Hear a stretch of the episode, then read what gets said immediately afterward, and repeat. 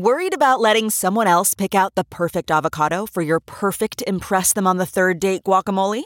Well, good thing Instacart shoppers are as picky as you are. They find ripe avocados like it's their guac on the line. They are milk expiration date detectives. They bag eggs like the 12 precious pieces of cargo they are. So let Instacart shoppers overthink your groceries so that you can overthink what you'll wear on that third date.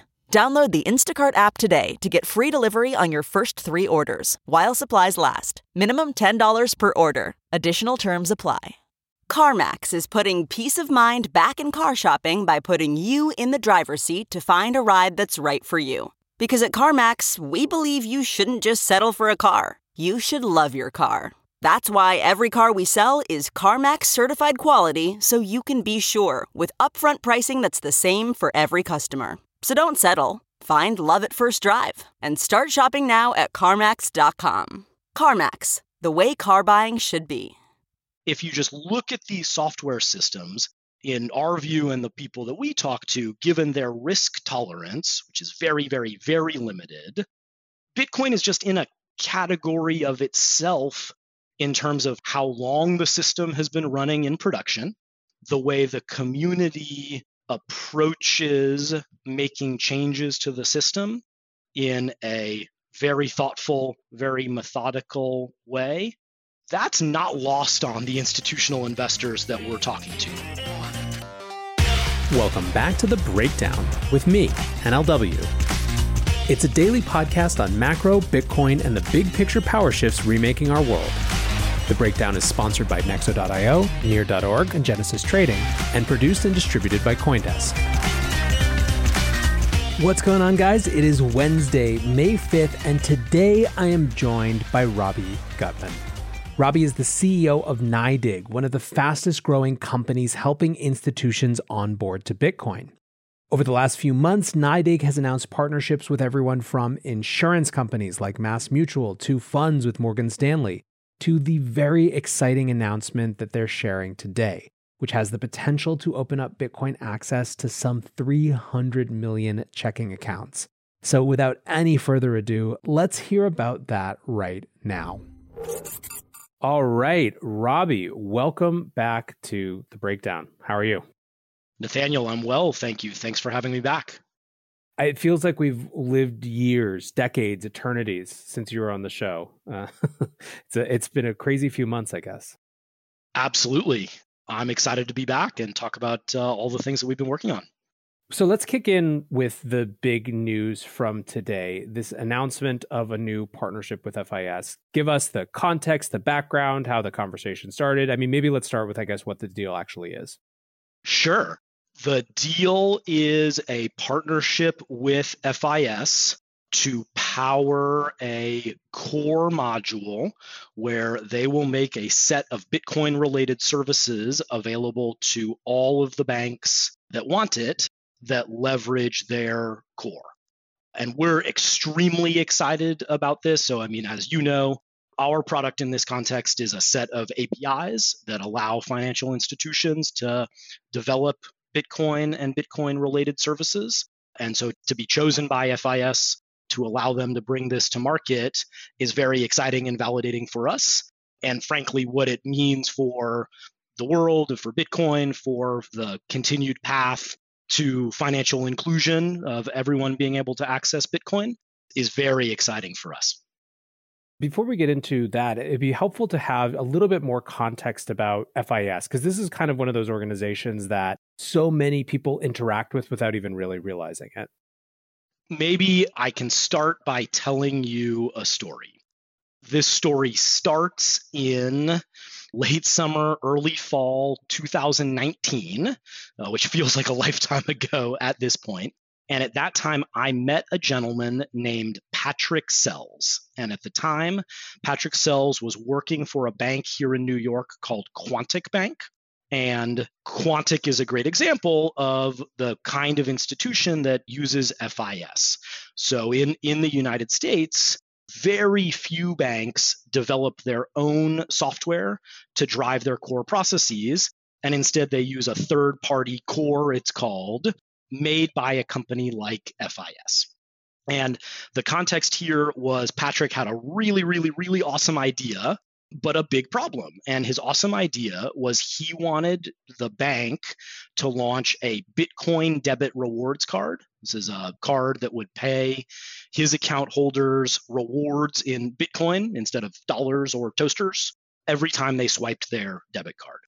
And his problem was that he had already tried to bring this to market with two different other big crypto providers and they they hadn't been able to get there on the technology integration with FIS and in particular on the regulatory engagement with the OCC. So we got connected with him and he walked through what he wanted to do, his challenge and we said challenge accepted. And it was the start of a really interesting opportunity to get to know actually both Quontic and Patrick and FIS because Quontic used the FIS core. And ultimately, it took about a year of work, but we got the product off the ground, got the tech integration done, spent a lot of time with the OCC on exactly what it would look like, what it meant for Quontic, what it meant for Quontic's customers, in particular safety and soundness of the of the banking system and protection of the customers. That led ultimately to now Patrick works with us at NYDIG. He runs a business called Bank Solutions, where we work with banks and bank providers like Quontic and FIS, and now dozens of others, for them to bring Bitcoin and Bitcoin related products and services to their customers under their brand. And this is one of the fastest growing areas we've seen at NYDIG, making our technology available via these APIs for these branded integrations. I guess just to kind of finish off this story, what scale is FIS operating at? FIS is the underlying technology behind something like 300 million checking accounts in the US alone.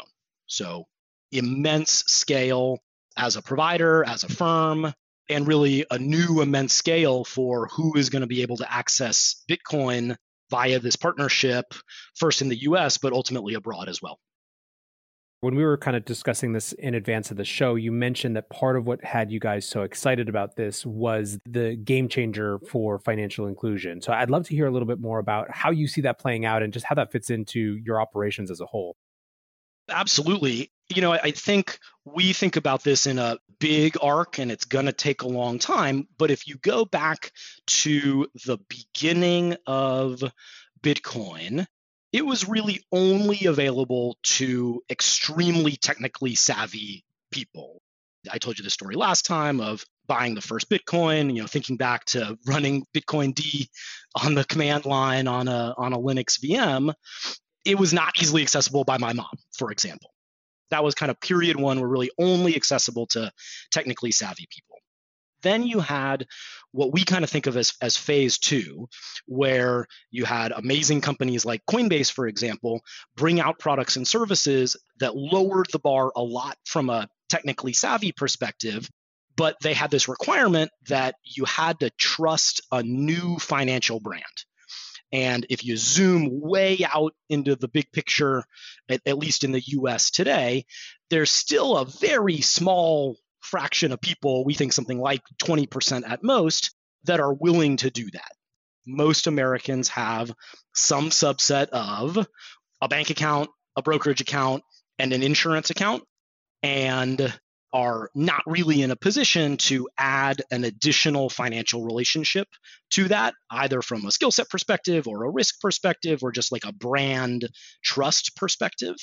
And that, in a lot of ways, is what led us to start NYDIG at first in kind of a roundabout way with the observation that we talked about last time that institutional investors are our clients in our Stone Ridge asset management business and, and fiduciaries in other contexts couldn't really use either of these solutions. They weren't going to be managing their own keys as a fiduciary on, on behalf of their clients, and they weren't going to be using the consumer retail solutions. And so that that was where our initial product came into play was to widen the aperture of who Bitcoin was available to. It's funny, it's a little bit backwards from what you think of in a financial inclusion narrative say, well, you're going up the chain to institutional investors. And that's exactly right. And that brings us to this FIS partnership, where one of the things we're most excited about is what we think of as phase four and really phase two for us is just bringing this to a much broader swath of people. And there have been two parts of that with partnerships that we've announced recently. One was our partnership with Morgan Stanley to bring a fund to their wealth management platform. That really, again, a little bit backwards from what you normally think of in a financial inclusion narrative, but in the big picture of Bitcoin, it's true. How to make this available to wealthy and mass affluent Americans that primarily conduct their lives through financial advisors. And then the second part is the much, much, much broader angle of working with FIS to bring it to all of the Americans that just have a bank account and aren't in a position either to do it through a financial advisor or to add an additional financial relationship to their life. That's where we are today. And then, you know, I'm excited to come next time and talk about the things that we're working on down in the lab today that would really be the next step from a financial inclusion angle beyond people that have a you know US dollar balance in a bank account. Looking for the best way to unlock your crypto's liquidity? Nexo.io is exactly what you need. Borrow against your digital assets at just 5.9% APR Earn passive income with yields of up to 12%. And swap between more than 75 market pairs with the instant Nexo exchange. Try the Nexo wallet app to get the whole 360 degrees of crypto banking. Get started at nexo.io. Did you know nearly $338 million worth of NFTs were sent last year? And in 2021, that number is growing faster than ever. Looking to make your first NFT? Check out Near's fast, scalable, low cost, open source platform. Learn why Near is the infrastructure for innovation at near.org. That's N E A R dot O R G to learn more today. Genesis Trading is one of the largest digital asset prime brokerages. They are also the largest institutional digital asset lender in Q1, Genesis facilitated over $30 billion in spot trading, over $10 billion in derivatives transactions, and over $20 billion in new loan originations. Check out the Genesis Q1 report on genesistrading.com for insights from the firm, gathered from across their spot trading, derivatives trading, lending, custody, treasury, and prime brokerage business lines. Visit genesistrading.com today to learn more.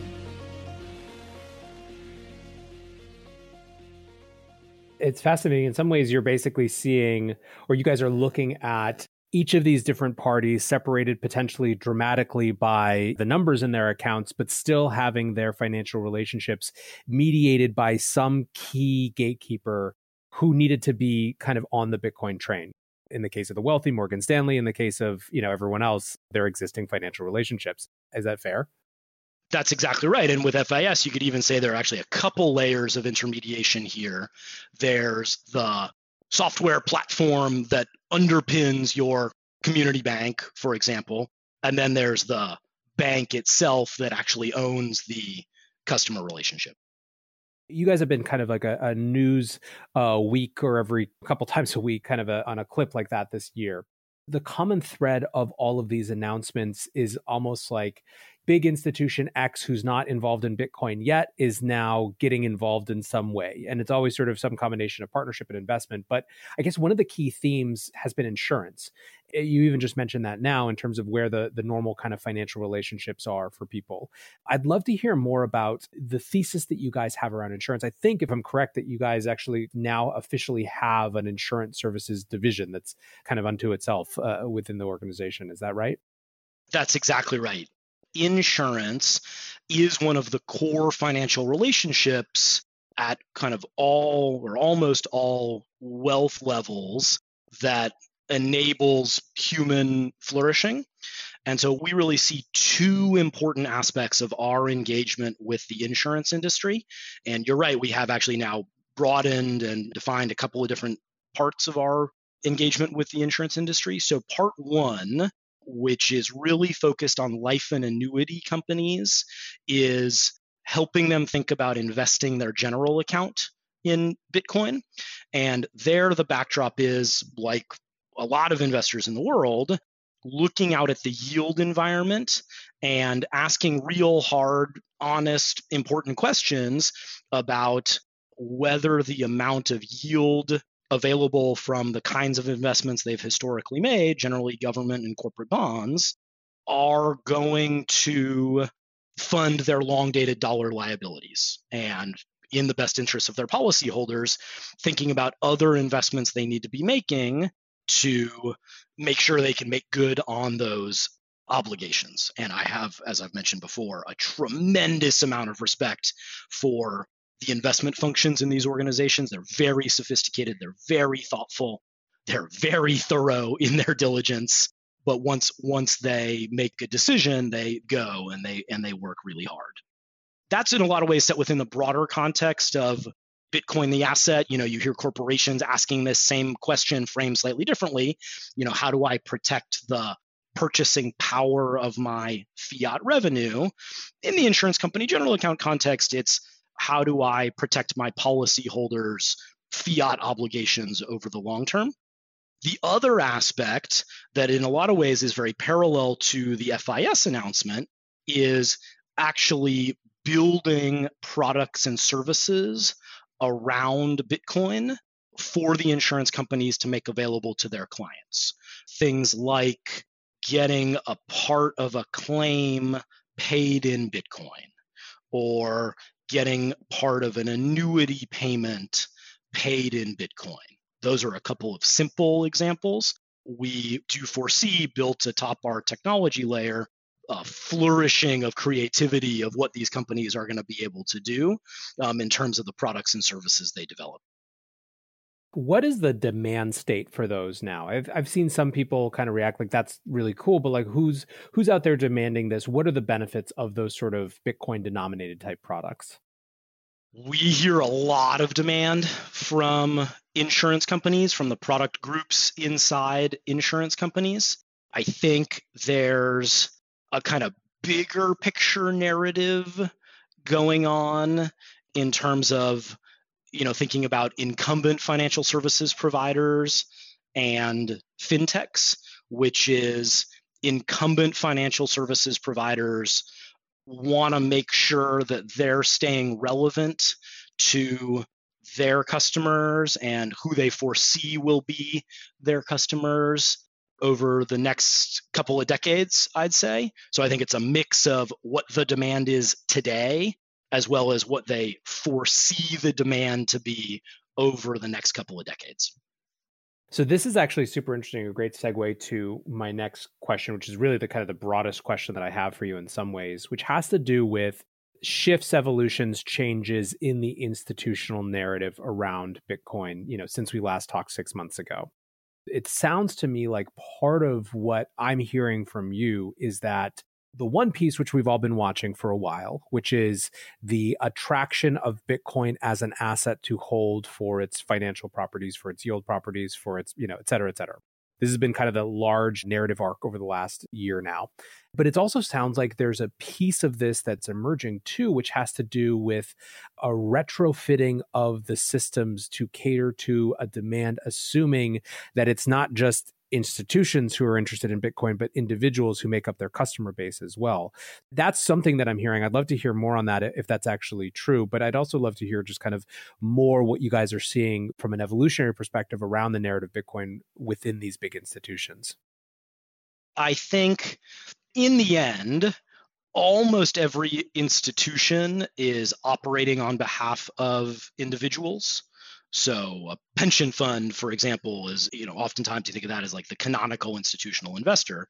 What is that except the lifetime savings of a collection of individuals?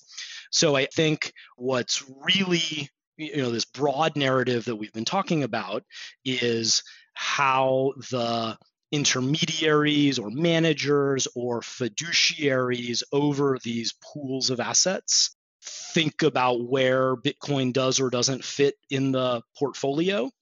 And then I think the second part, relatedly, is the financial services providers for individuals that make their own decisions for their wealth And in the end, we see it the same way. We want to have the set of products and services that no matter what the consumer that faces us needs, that we have a solution for him or her to make Bitcoin available to whatever they need. So if that's a pension fund that's used to consuming asset management products, well, we have a whole suite of asset management products that we make available to the pension fund or develop something customized that specifically meets their needs.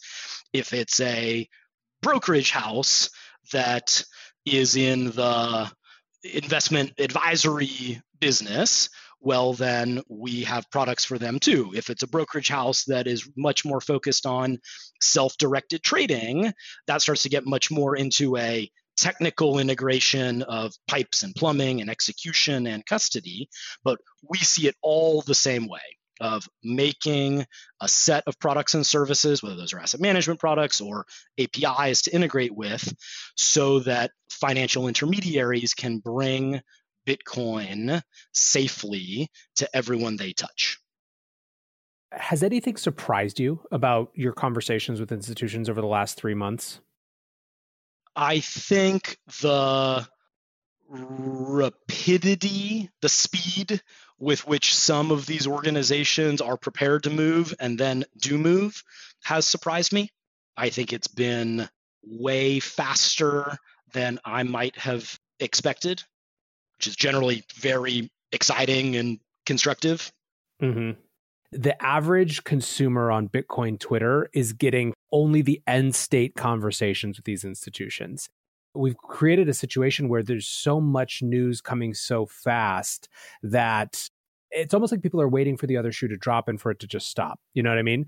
And so it's like if there's not news for for six days or seven days, it's like oh, I guess the institutions must be turning away. And so I think mm. you know mm. part of what's great to hear is just how dynamic it is. Basically, that the conversation isn't in the same place that it was even a year ago or even six months ago.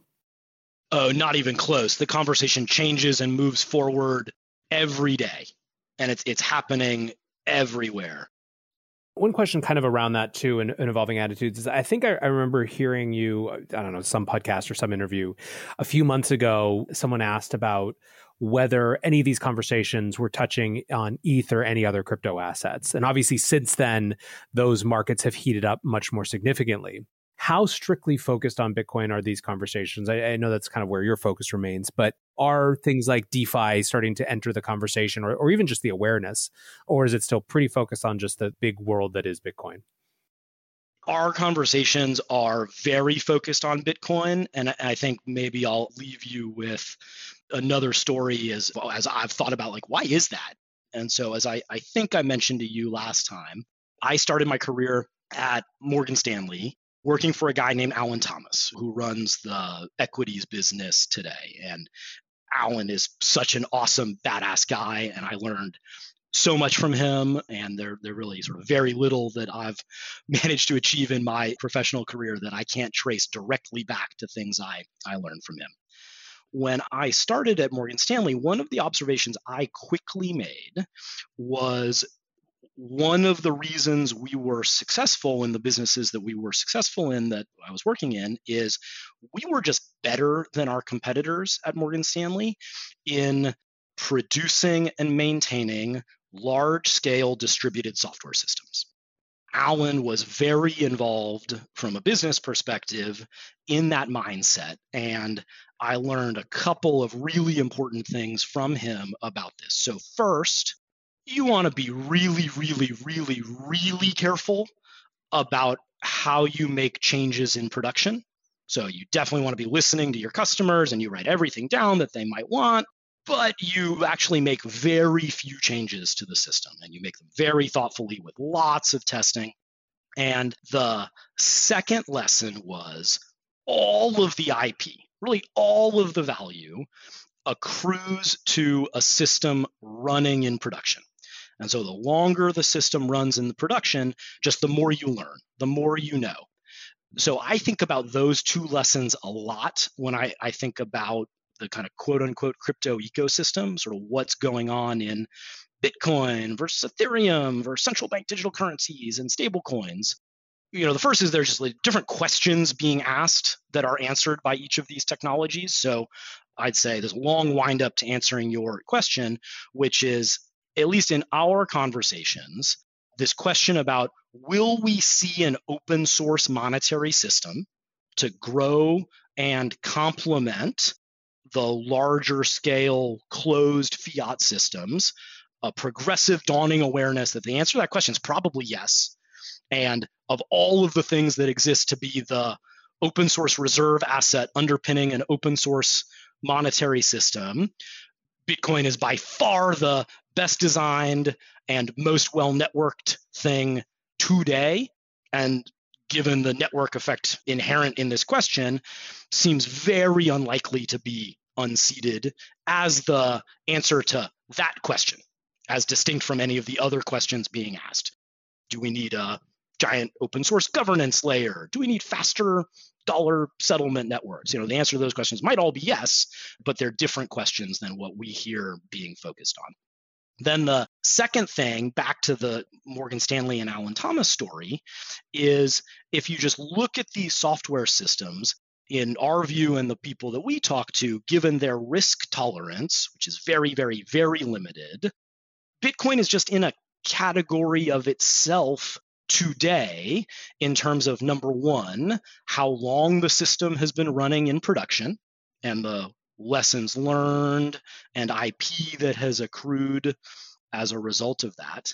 And number two, the way the community approaches making changes to the system in a very thoughtful, very slow, very methodical way that's not lost on the institutional investors that we're talking to. These are smart, sophisticated, thoughtful people that are successful because they understand a thing or two about running large scale distributed software systems. And so they see that and they pay attention. That's what we're seeing and that's my best guess as to as to why. Makes a ton of sense. Uh, and I think honestly, it's a pretty good place to close this conversation. I guess I might just ask one one more question, which has to do with looking out forward, which is what's getting you guys most excited right now? You know, as you survey the, the next six months, the rest of this year, and of course, without giving any details about specific things that you're working on. Yeah, I mean, the probably unsatisfying answer is everything. We just have such a good team, so many opportunities in front of us such a big funding base, such a great culture, and we just love to build. And there's so many things to build. And so maybe I would close it as, you know, anyone out there listening that wants to come join us and build the next generation of the open financial system, please give us a call, email, careers at NYDIG.com, reach out, come be a part of this, of changing the world. Awesome. Well, Robbie, always great to have you on the show. Excited to hear the next big announcement. And uh, until then, keep up the good work. Awesome. Thanks, Nathaniel. Great to be here and uh, excited to see you next time. This is the second time that Robbie has joined me on the breakdown. The last time was last November, and we were all thrilled that the price of Bitcoin was holding above $16,000. Since then, the price has more than tripled. A new wave of institutions has come in the industry has been elevated to the fore of the macro conversation like never before. Yet there is a sense you can feel across Bitcoin Twitter of waiting for the other shoe to drop, like something is going to ruin the fun. Every time the price retraces, people call the bull market over. They say things like, oh, look, there isn't enough institutional buying pressure anymore, it must be done. I think one of the big takeaways from this conversation that you just heard is that the amount of institutional Bitcoin activity that we're privy to is a tiny, tiny fraction of the whole. Those people who are deepest in those conversations, day in and day out, just keep getting more excited every time I talk to them. We can and should debate things like supercycle theory and just how different this time is. But there is no denying that, for now, this Bitcoin bull is built on a foundation of new buyers that are still just getting started. Thanks for listening, guys, and until tomorrow, be safe and take care of each other. Peace.